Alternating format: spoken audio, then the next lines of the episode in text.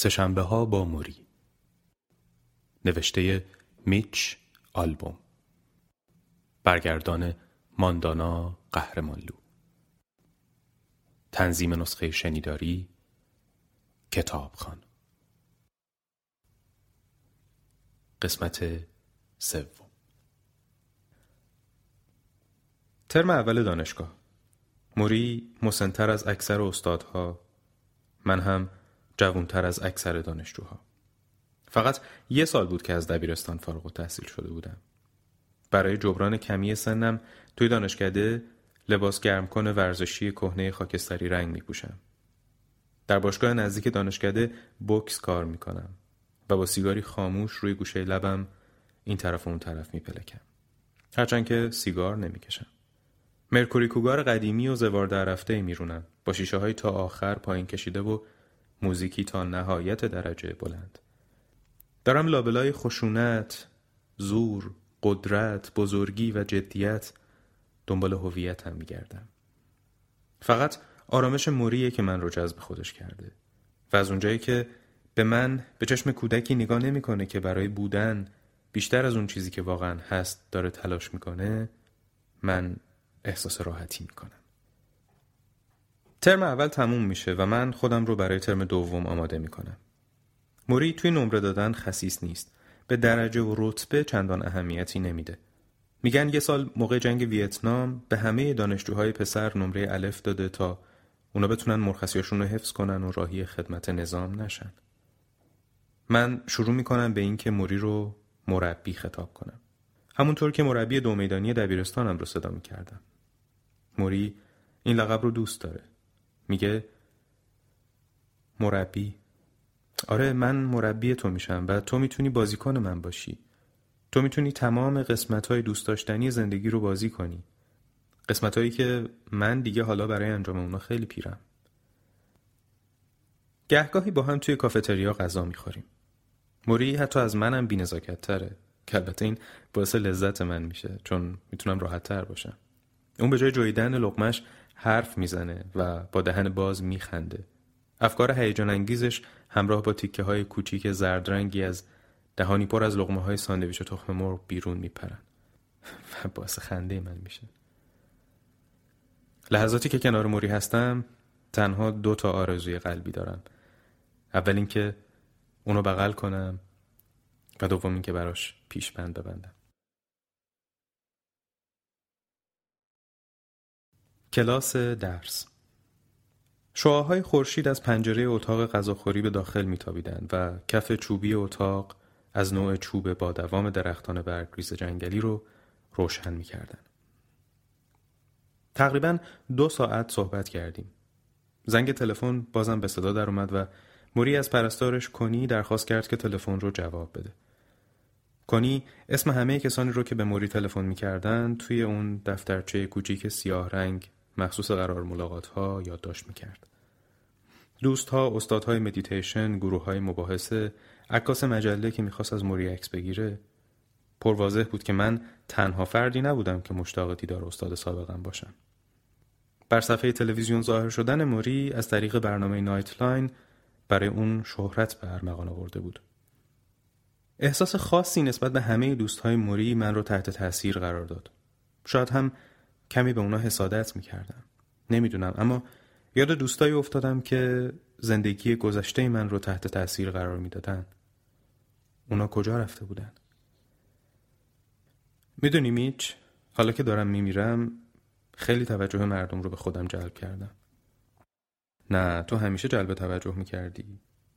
لبخند می‌زنه. نه تو لطف داری. نه لطف ندارم این باور منه.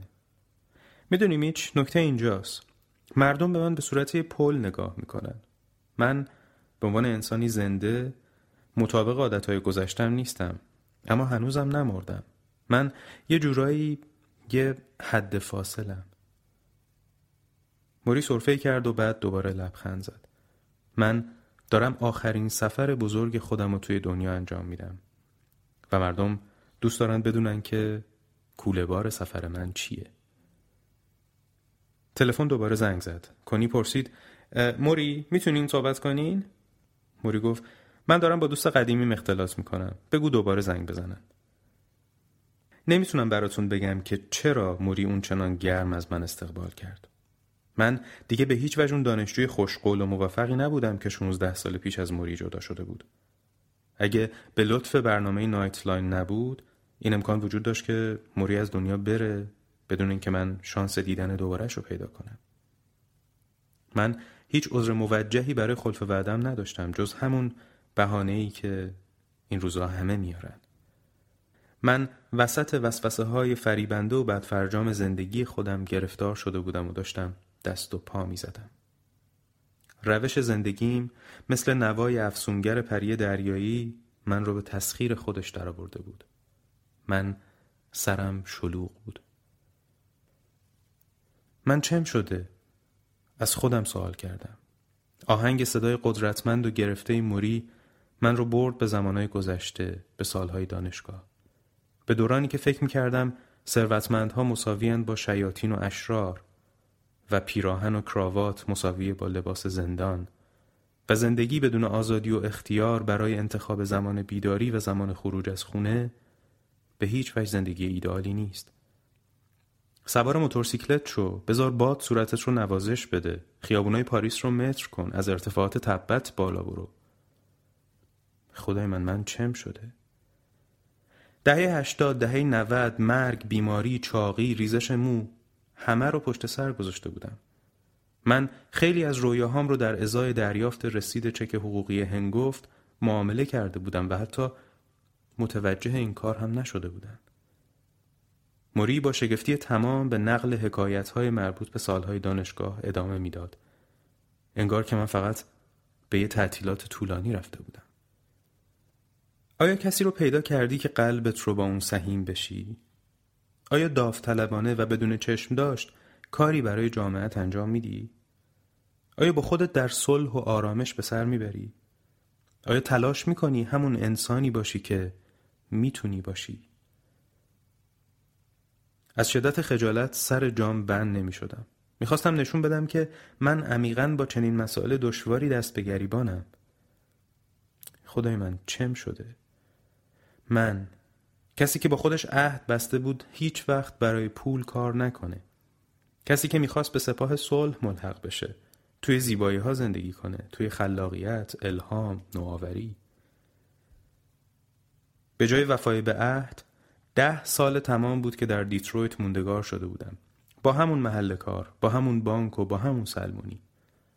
من میچه سی و هفت ساله میچه کارآمدتر از دوران دانشکده میچه در محاصره کامپیوترها مدمها و تلفن همراه ها من در مورد ورزشکارهای قدر مقاله می نوشتم ورزشکارهایی که اکثر اونا نمی‌تونستن کوچکترین توجهی هم به من و امثال من داشته باشند من دیگه مشکل کم سن و سالتر بودن از بقیه هم ردیفانم رو نداشتم. دیگه با لباس گرمکن ورزشی کهنه و خاکستری رنگ و سیگاری خاموش روی گوشه لبم این طرف و اون طرف نمیپلکیدم. دیگه نمی‌رفتم بحثای طولانی مدت بکنم برای پیدا کردن ارتباط بین ساندویچ تخم مرغ و مفهوم زندگی. با وجود اینکه در روز وقت سرخاروندن نداشتم اکثر اوقات احساس نارضایتی می کردم. من چم شده؟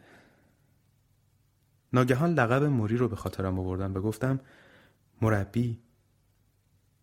چهره موری شاد شد. خودش میچ من هنوز هم مربی تو هم. اون خندید و غذا خوردنش رو از سر گرفت. غذایی که از چهل دقیقه قبل خوردن اون رو شروع کرده بود. به اون نگاه کردم. دستاش چنان با دقت و احتیاط مشغول انجام کار بودن که انگار موری برای بارای اول بود که از اونها استفاده می‌کرد. انگشت های لرزان. خوردن هر لغمه غذا مساوی بود با پیکاری حیاتی. موری پیش از بل غذا رو کاملا میجوید. گاهی تکه های غذا از گوشه های لبش به بیرون سرازیر می شدن. و اون مجبور می‌شد با دستمال سفره‌ای به آرومی صورتش رو پاک کنه. پوست دست اون از مچ تا بند بند انگشت ها با لک و پیس های مخصوص دوران پیری نقطه گذاری شده بود. پوستی شل و آویزان.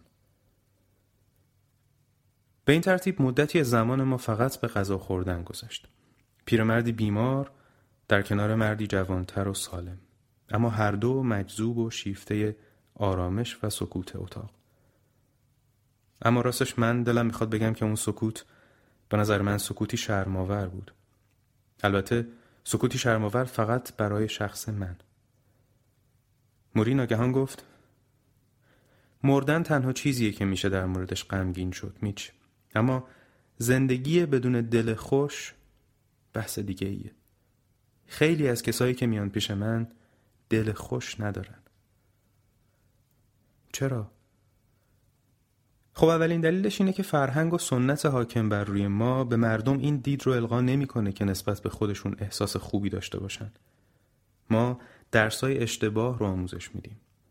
و تو باید خیلی قوی باشی که بتونی بگی اگه سنت برام کاربرد نداره ولش می‌کنم. سنت خودت رو خلق کن هیچ.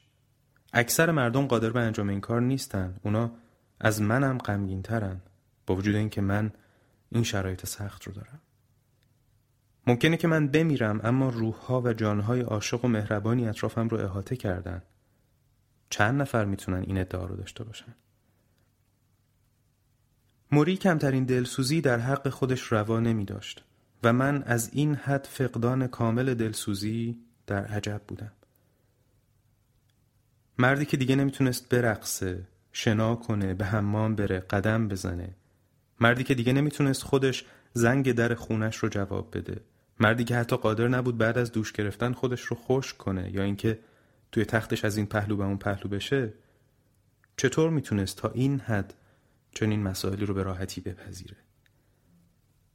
وقتی که می‌خواست تکه سیب زمینی رو از بشقاب برداره پیکار اون رو با چنگالش می‌دیدم. دو دفعه اول سیب زمینی از چنگال جدا شد. چه صحنه رقتباری بود.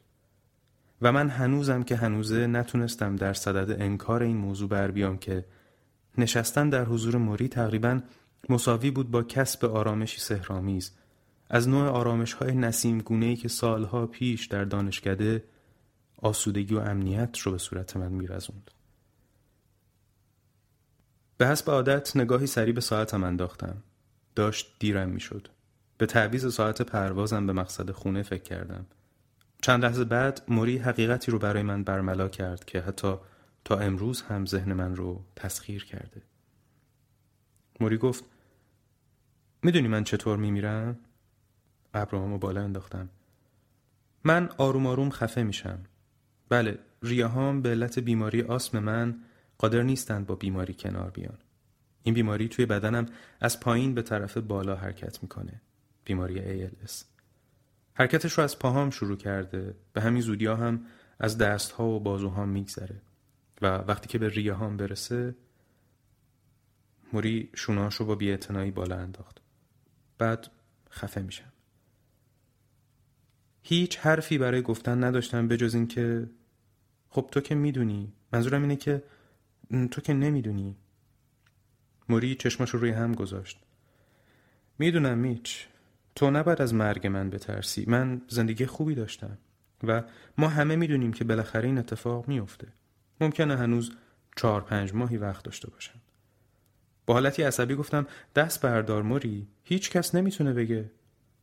من می‌تونم. با یه آزمایش کوچیک. از یکی از دکترها یاد گرفتم. آزمایش؟ آره چند بار نفس بکش. کاری رو که گفت کردم. حالا یه بار دیگه. اما این دفعه موقع بازدم هر چقدر که می‌تونی بشمر. پیش از اینکه نفس بعدی رو بکشی. من به سرعت عددا رو شمردم و نفسم رو بیرون دادم.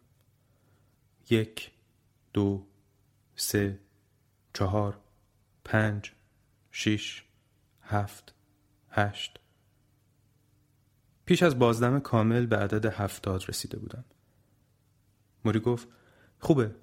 تو ریهات خیلی سالمن حالا نگاه کن من چی کار می‌کنم. اون نفس کشید. بعد با صدای آروم و لرزان عددها رو شمرد. یک دو سه چهار پنج شش هفت. هشت نه ده یازده دوازده سیزده چهارده پونزده شونزده هفته هشته ناگهان از شمردن دست کشید و با دهانی باز هوا رو سریعا به درون بدن خودش فرو برد. میچ وقتی دکتر اولین بار از من خواست که این کار رو انجام بدم تونستم به عدد 23 برسم و حالا شده 18. موری چشماش رو بست و سرش رو تکون داد. مخزن هوام دیگه تقریبا ته کشیده. با حرکتی عصبی انگار که دارم پیانو می‌زنم انگشتام رو روی پاهام زدم. برای یه بعد از ظهر دیگه بیشتر از این ظرفیت نداشتم. زمانی که برای خداحافظی موری رو بغل کردم گفت برای دیدن استاد قدیمیت بازم اینجا برگرد. در حالی که سعی می کردم به وعده قبلی خودم فکر نکنم قول دادم که این بار به عهدم وفا کنم. از کتاب فروشی محوطه دانشگاه مطابق فهرستی که موری برای مطالعه داده چند تا کتاب خریدم. کتابایی که هیچ وقت فکر نمی کردم اصلا وجود خارجی داشته باشه. اندرباب جوانی، بحران هویت، من و تو، خود تقسیم شده. پیش از ورود به دانشگاه از این موضوع خبر نداشتم که روابط انسانی هم می‌تونه به صورت آکادمیک تدریس بشه. تا لحظه ای که موری رو ندیده بودم این امر رو باور نمی کردم. اما شور و اشتیاق اون به کتابخانی حقیقی است و مصری. ما گفتگوی جدی دو نفره خودمون رو گهگاهی بعد از پایان کلاس شروع می کنیم. موری پرسش های رو درباره زندگی من مطرح می‌کنه. بعد گفته های از اریک فروم، مارتین بابر و اریک اریکسون رو می نویسه. اغلب با رعایت احترام به عقاید اونها تفسیرهای خودش رو هم به صورت پاورقی می نویسه. هرچند که عین اون مطالب رو عمیقا خودش هم باور داره. تو این لحظاتی که من به این باور می‌رسم که اون به راستی یک استاده. نه دایی یا دوست و آشنا. بعد از ظهر یکی از روزها از آشفتگی دوره سنی خودم گله می‌کنم. از اینکه اون چه از من انتظار انجامش میره درست نقطه مقابل اون چیزیه که خودم از خودم انتظار دارم. موری می‌پرسه میچ ما در مورد کشش دو قطب متضاد با هم صحبت کردیم کشش دو قطب متضاد می‌دونی میچ زندگی مجموعه ای از پسرویا و پیشرویا تو می‌خوای کاری رو انجام بدی اما به زور مجبور میشی که کار دیگه ای رو بکنی. آسیب می‌خوری در حالی که می‌دونی نباید آسیب میخوردی. کار به خصوصی رو برای کسب منفعت شخصی خودت انجام میدی. حتی زمانهایی که می‌دونی نباید به فکر نفع شخصیت باشی. کشش دو قطب متضاد مثل کش اومدن یک کش لاستیکیه و اکثر ما آدما داریم در فضای بین اون کش زندگی می‌کنیم. من میگم این مثل مسابقه تناب کشی میمونه میخنده آره مسابقه تناب کشی آره تو تونستی زندگی رو اینطوری توصیف کنی مثل یک مسابقه تناب کشی و من سوال می‌کنم حالا کدوم طرف برنده میشه کدوم طرف برنده میشه؟ موری با دندونای کج و معوج با چشمایی در محاصره انبوه چین و چروک ها به من لبخند می‌زنه. عشق برنده میشه میچ. عشق همیشه برنده است. حضور و قیاب چند هفته بعد با هواپیما به طرف لندن پرواز کردم. باید گزارشی از ویمبلدون مهمترین رقابت های جهانی تنیس تهیه می کردم. یکی از نادرترین حوادثی بود که می‌تونست برای من اتفاق بیفته رفتن به جایی که مردم به هیچ وجه بیحرمتی نمی‌کنن هو نمی‌کشن و توی پارکینگ ها الکل نمی نوشن. هوای انگلستان گرم و ابری بود. هر روز صبح از خیابونای نزدیک به زمین تنیس که دو طرف اونها درختکاری شده بود میگذشتم. از کنار جوانایی که پشت سر هم صف کشیده بودند تا های باقی مونده رو خریداری کنند از کنار فروشنده های خامه و توت فرنگی. بیرون ورزشگاه دکه روزنامه فروشی بود که نیم دوجین روزنامه های مصور و تمام رنگی در اندازه های کوچیک میفروخت. روزنامه ها و مجله هایی که شامل عکس های زنان بالاتن اوریان، عکس های دنبالدار و هیجان انگیز خاندان سلطنتی، طالع بینی، انواع ورزش ها، رقابت های بخت و کمی هم اخبار درست و حسابی می‌شد. مهمترین عناوین خبری رو روی تخت سیاه کوچیکی که بالای آخرین ردیف روزنامه ها بود می نوشتن. عناوینی مثل دایانا در تعارض با چارلز و چیزای شبیه این. اینطور روزنامه ها رو مردم روی دست می‌برن و عراجیفشون رو تند و تند می‌خونن. من هم توی سفرهای قبلیم به انگلیس همین کار رو انجام داده بودم. اما در اولین پروازم بعد از ملاقات با موری هر وقت به مطلبی احمقانه یا بدون فکر نوشته شده برمیخوردم به دلایل مختلفی یاد موری میافتادم. اون رو توی ذهن خودم مجسم می‌کردم. توی خونهش کنار درخت افرا ژاپنی روی کف چوبی اتاق و در حال شمارش نفسهاش. با تقلای زیاد سعی می‌کردم هر لحظم رو مثل لحظه های پر از عشق اون سپری کنم. اوقات زیادی رو صرف موضوعاتی کرده بودم که به هیچ وجه برای خود شخصی من سودی نداشتند. ستاره های سینما، مانکن های گرون قیمت، آخرین اخبار مربوط به شاهزاده دایانا یا مدونا یا جانف کندی پسر به طرز قریب و ناشناخته ای به چگونگی گذراندن وقت توسط موری رشک بردم. و این در حالی بود که به خاطر اندوخته زمانی رو به کاهش موری بسیار شاکی و غمگین بودم. چرا ما با وجود پرداختن به این همه مشغولیات جانبی به غیر از کار اصلی خودمون اینقدر بی انرژی و بی روحیه شدیم؟ به خونم برگشتم. دادگاه اوجی سیمسون حسابی صدا کرده بود. خیلی ها کل وقت نهار خودشون رو به تماشای اون اختصاص می‌دادن. بقیهش رو هم ضبط می‌کردن تا شب بیشتر بتونن رو نگاه کنن. اونا اوجی سیمسون رو نمیشناختن. اونا هیچ کس دیگر رو که درگیر این قضیه بود نمیشناختن. اما با این وجود معتادوار روزها و هفته های زیادی از زندگی خودشون رو با پیگیری ماجراهای زندگی شخصی دیگه تلف می‌کردن. به یاد جمله های افتادم که موری در طی دیدارمون به من گفت. فرهنگ و سنت حاکم بر ما این دید رو به مردم القا نمی‌کنه که احساس خوبی نسبت به خودشون داشته باشن. و تو باید خیلی قوی باشی که بتونی بگی اگه سنت برام کارورد نداره ولش می‌کنم. موری با عمل راستین خودش به این جمله ها فرهنگ و سنت خودش رو بست داده بود. خیلی خیلی پیش از اینکه بیمار بشه. گروه های مباحثه پیاده روی دوست ها رقص با موزیک های دلخواه در کلیسای میدان هاروارد. اون اصلا پروژه‌ای به نام گرین هاوس رو آغاز کرده بود که در راستای رشد سلامت ذهنی افراد بیبزاعت کار می‌کرد. اون برای پیدا کردن ایده های نو برای کلاس های خودش همیشه کتاب می‌خوند. همکارانش رو ملاقات می‌کرد رابطش رو با شاگردهای قدیمی ادامه می‌داد و با دوستانی در نقاط دوردست نامنگاری می‌کرد زمان بیشتری رو به غذا خوردن و مشاهده طبیعت اختصاص می‌داد و وقتش رو جلوی تلویزیون جلوی اون برنامه های منظم و یک نواخت که اکثر اونها هم کمدی هستند تلف نمی کرد.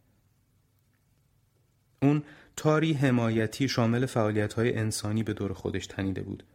گفتگو، تداوم ارتباط، عشق و محبت.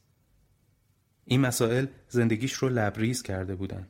درست مثل سوپی که از قابلمه سر میره.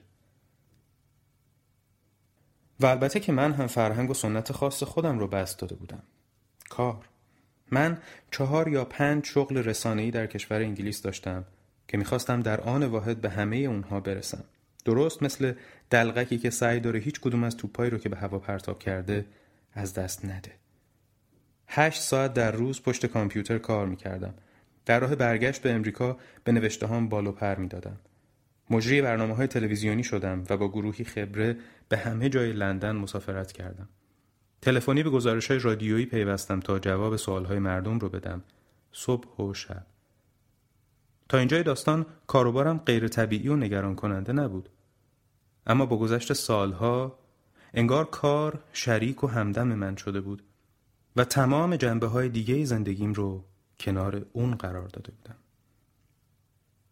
در شهر ویمبلدون قضام رو در اتاق کار کوچیکم که توسط پاراوانی چوبی از بقیه قسمت های اتاق جدا شده بود میخوردم. این کار رو امری کاملا طبیعی می‌دونستم.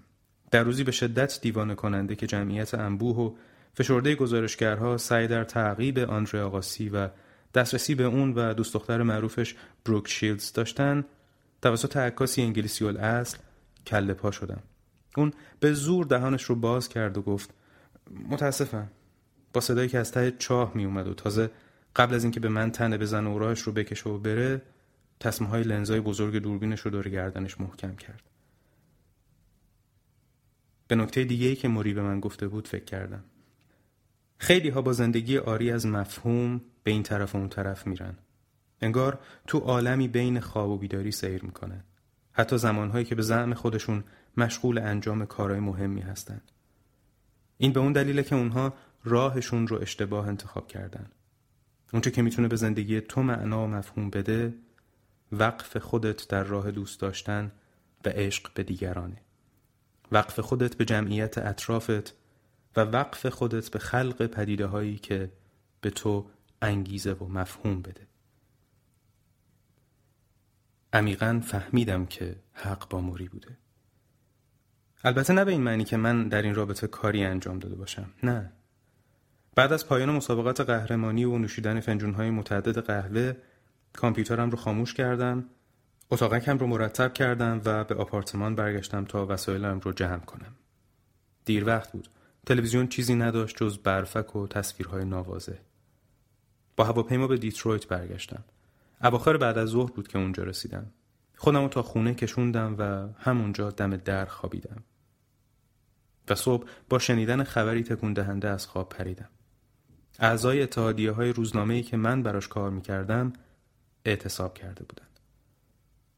این یعنی محل کارم تعطیل شده بود و جلوی در ورودی اون اعتصاب کننده ها ایستاده بودند که از ورود سایرین هم به داخل ساختمون جلوگیری می‌کردند. تظاهرات و راهپیمایی.